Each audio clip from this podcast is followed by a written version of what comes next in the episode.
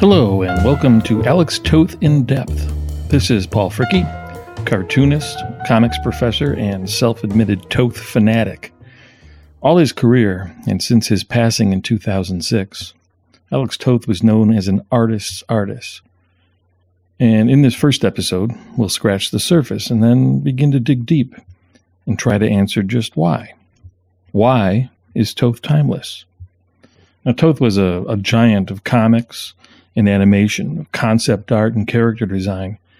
He was influential in his time, and it still is to this day.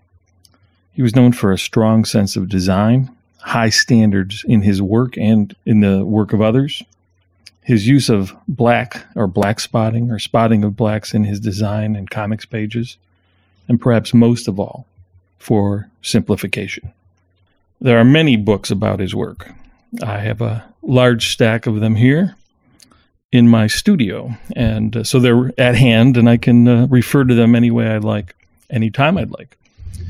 And some said when I was talking to them about doing the show that maybe there is too much coverage of Toth, or maybe there are enough books. Uh, but I say um, there's never enough, and there's plenty uh, for a deeper dive uh, in a, a, variety of ways. Now, I've always loved Toth's work. Um, as a kid, before I even knew his name, and then when I started to notice his name, and for years I t- tried to, I just kind of took it, uh, took his work in, and there was something about it that attracted me. I wasn't always sure what. I knew some things, but not everything. And then uh, several years ago, I started a blog and I wanted to delve further into Toth's work. Uh, I was kind of obsessed about it, but I wanted to analyze it more deeply and try to figure out just what it was about his work that attracted me so much. And that's still not enough, so that's why I'm doing the show here.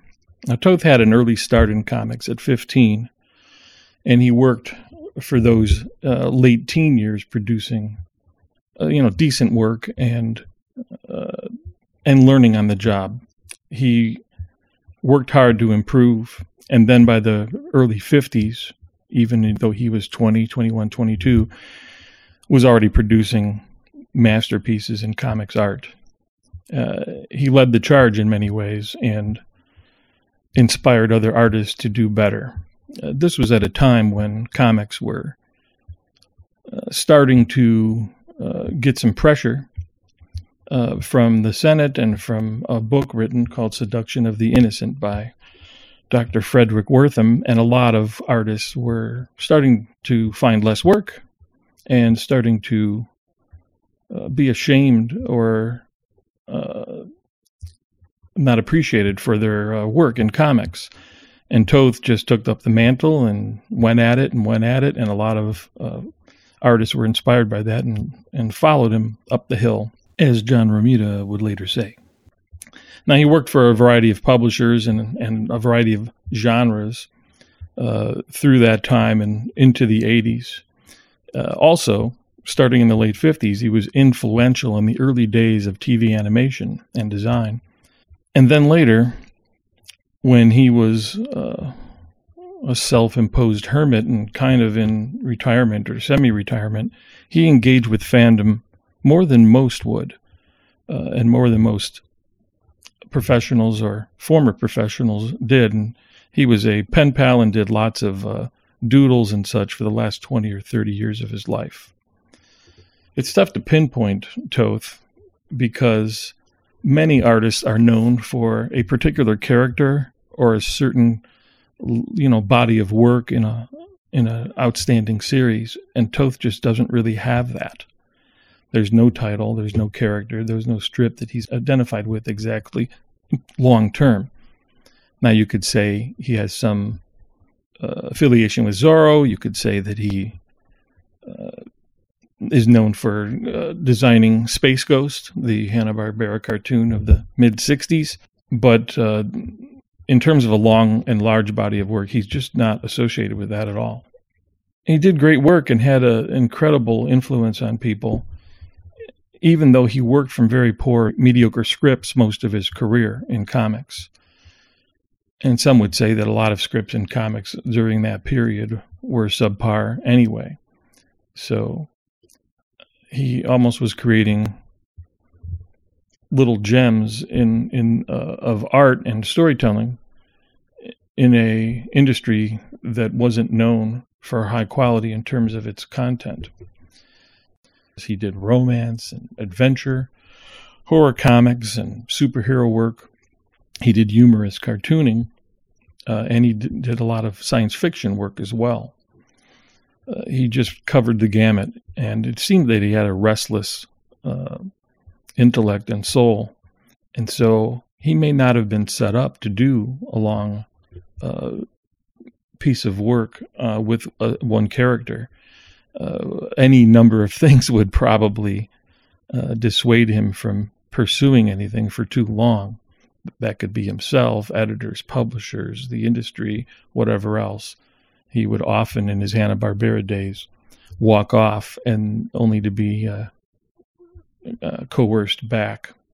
Now, he was sometimes a difficult man, and he still got work because he was so good. And he had high standards, and uh, that led him to tear up pages and stop jobs or not deliver them if um, uh, if the editor uh, wasn't of the same mind, or he wouldn't take on jobs because of this kind of uh, attitude. Now, sometimes those high standards and personality helped him, and sometimes they hurt him. But I should say, uh, his personality and whatever conditions he may have had are not really the point of this show. I really want to focus on the show instead on his work. His approach was simplicity and clarity, rooted in sound design and storytelling. Uh, another devotee of his, Howard Chaykin, uh, uses the, the line uh, design in the service of narrative, is what comics are and Toth um, exemplified this. He was very good at a variety of things. He was a complete cartoonist. He he he focused on acting and staging in his storytelling, uh, lighting and composition, panel to panel and the full page. He mastered lettering. He was great at character differentiation, uh, on page design and flow. And he did a variety of genre work and a variety of style and approach that makes it appealing to check out what he did when all throughout his career. Now, you take all that and then you couple it with an unending urge to innovate, and you have a, an artist of, of note. Um, now, I talked about his uh, appeal early on and what made him stand out. Now, when he was trying to learn his comics in his late teens and learn his art.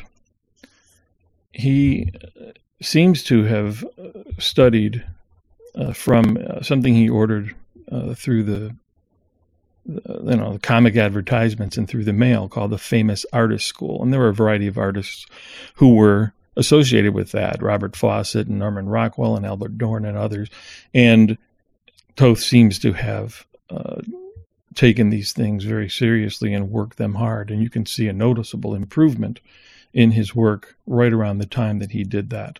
Uh, Jesse Ham, who has uh, written and spoken about this um, in his articles and at, on his uh, Twitter feed, uh, Jesse Ham Art Tips makes this point, and um, and very well. And Toth was known during that time then for lauding certain artists, Noel Sickles being one of them. Now, Noel Sickles was an artist who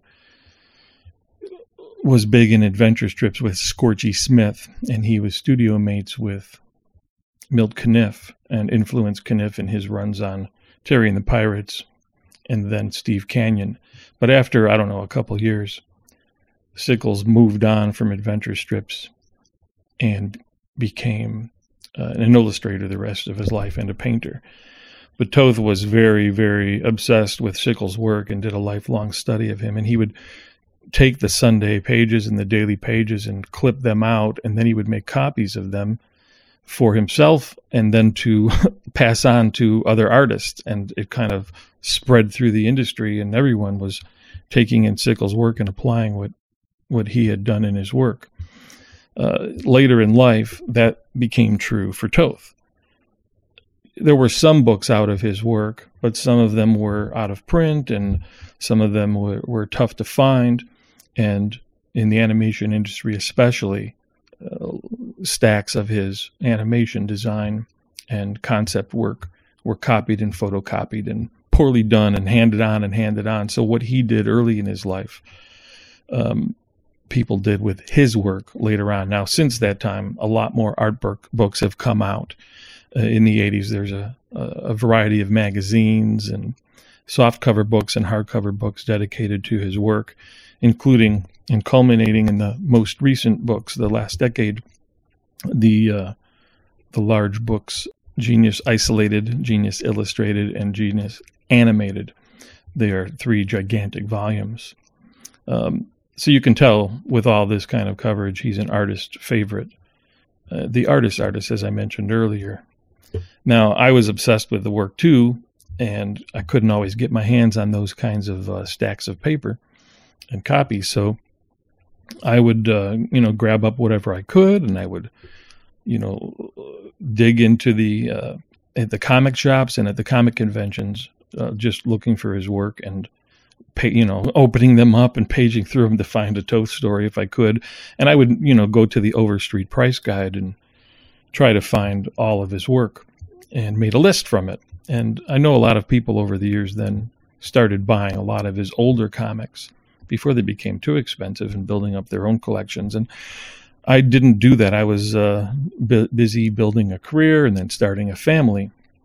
And then in 2001, um, another Toth fan started tothfans.com and made it possible for a lot of us to find Toth's work online. And a lot of people who had bought a lot of these comics would scan them and share them there was a page of the day on that site that everyone looked forward to.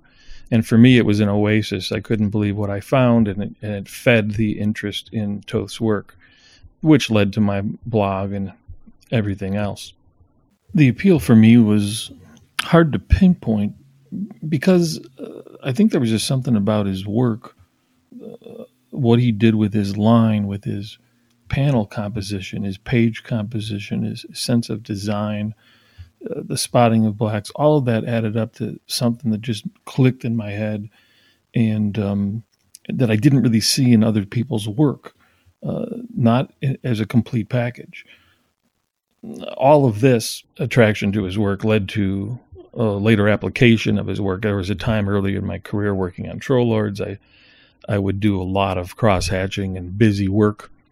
Um, I just didn't have the guts to lay the the simplicity and the blacks down like Toth did, and I tried to as the series went on, and then in my work at DC Comics and and after.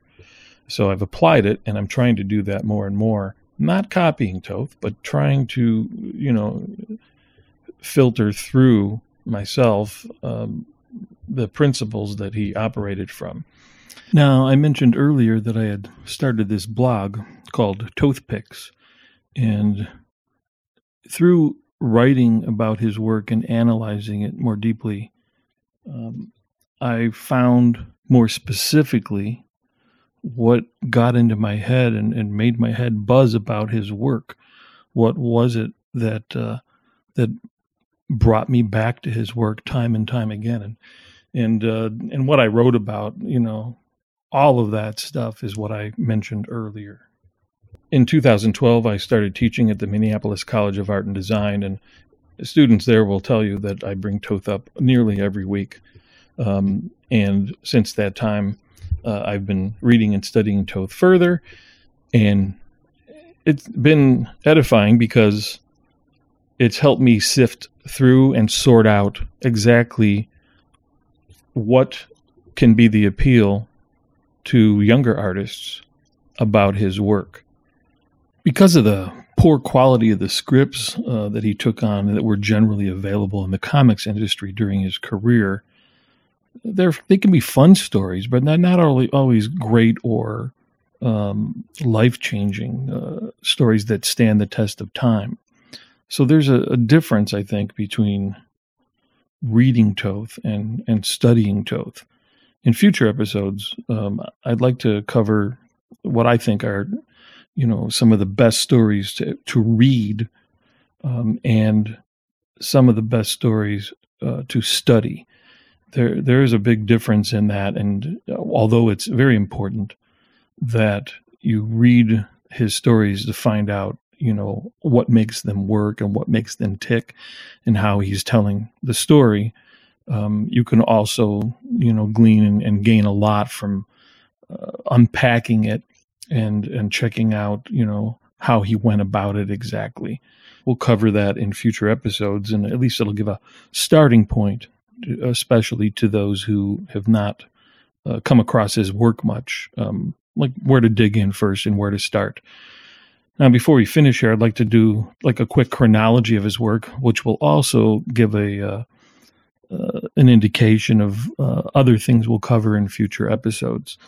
Now, he started again his career at 15, doing a variety of uh, comics, and uh, started with mostly superhero books uh, from the mid to late 40s.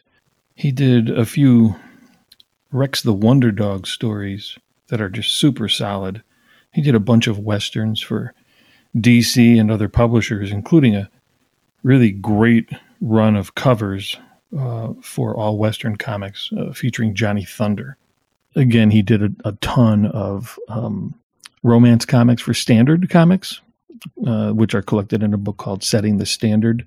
He did some crime comics, including some supposed 3D comics and the classic The Crushed Gardenia and then in the mid 50s, 55 and 56, while serving and on duty in Japan, he created his own Jon Fury comics for others um, serving to uh, enjoy.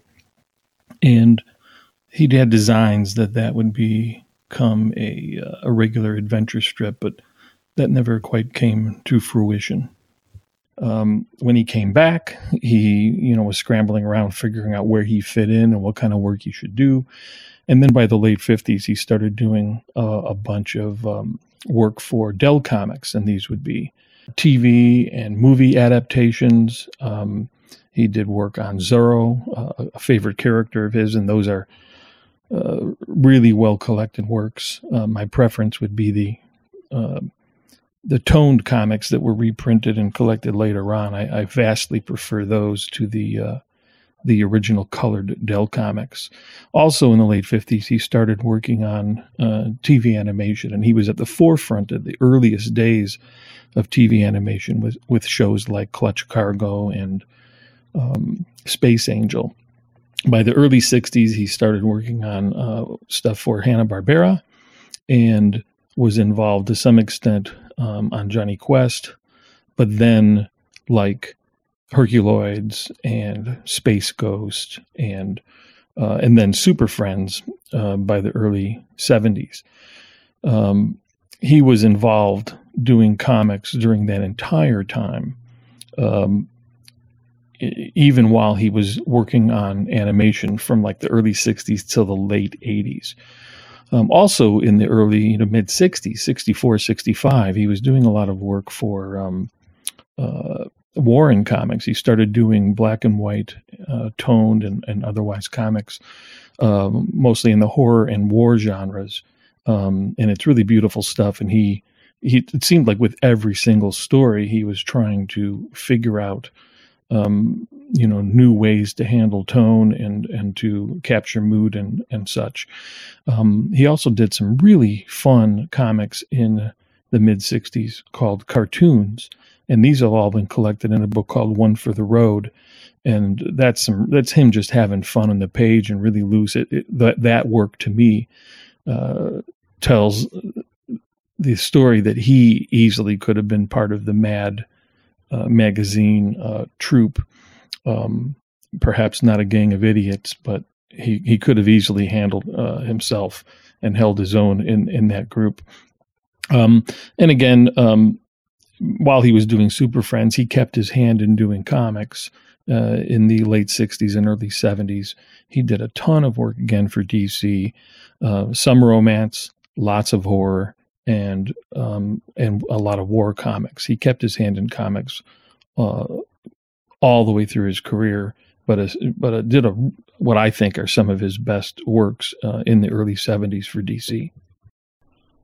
Then in the mid 70s, he created his own character, Bravo for Adventure, and was able to have that serialized in um, Warren magazine and then collected um, in uh, its own book. And that's been reprinted again more recently. Now, again, I said that in his latter part of his career, I think he got all used up. He he got a little down when his lot down when his mom and his wife died. And that's when the hermit phase started of his career. And he did less and less printed, finished work, although there are some gems he did here and there on his own and were printed in small magazines or a, a, an occasional cover here and there. But he was heavily involved from his little house and his kitchen table in comics fandom. And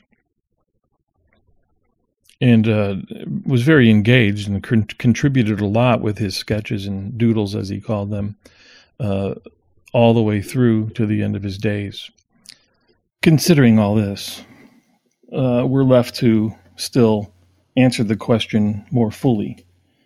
Uh, to me, Toth's work is timeless because he set a high bar in character and page design, uh, in in black spotting and, and depth in his picture making with his use of tone and texture and pattern, uh, composition and cropping, especially cropping, his storytelling, and then sheer drawing ability. Uh, just unbelievable work. And he was way ahead of his time in all of that. He was working on this and doing these things when no one else was yet. And when in this time, a lot of people still aren't. And then, despite working in those fields of comics and animation mainly, as it was produced, was considered disposable children's entertainment. And despite that, he kept asking more of himself. He did it all as well uh, or better than anybody and, and refused to repeat himself largely. He needed to try new things and, and be creative and experiment. He could have been among the best illustrators had he chosen that field. And and still with the illustrations he did stacks up well. In his use of line uh, with striving for simplicity and truth in his work to me his work is the perfect fit for comics. He, he laid down the, the blueprint in his work and writings with which what is to me the best approach uh, the model for comics as well as animation and in illustration and any other design endeavor, not only for himself, but for us and work to follow. There will be more episodes of this show where we I have a, a long list of topics to uh, work from and to cover, and I'd like to interview some uh, artists that are into Toth and roll those out. So stay tuned for future episodes. That's all the time we're giving to this episode. This again is Paul Fricke for the Alex Toth In Depth Show. Comments, questions, or compliments, you can email paul at opaulo.com or you can find us at Alex Toth In Depth on Instagram. Be sure to subscribe to the podcast on iTunes, Google Play, and Stitcher. Just type in Alex Toth In Depth. Leave a review, tell your friends. There's also a video version of this show on YouTube uh, and other video outlets. So subscribe and spread the word there too. Uh, so until next time, go with Tove. And don't forget, less is more.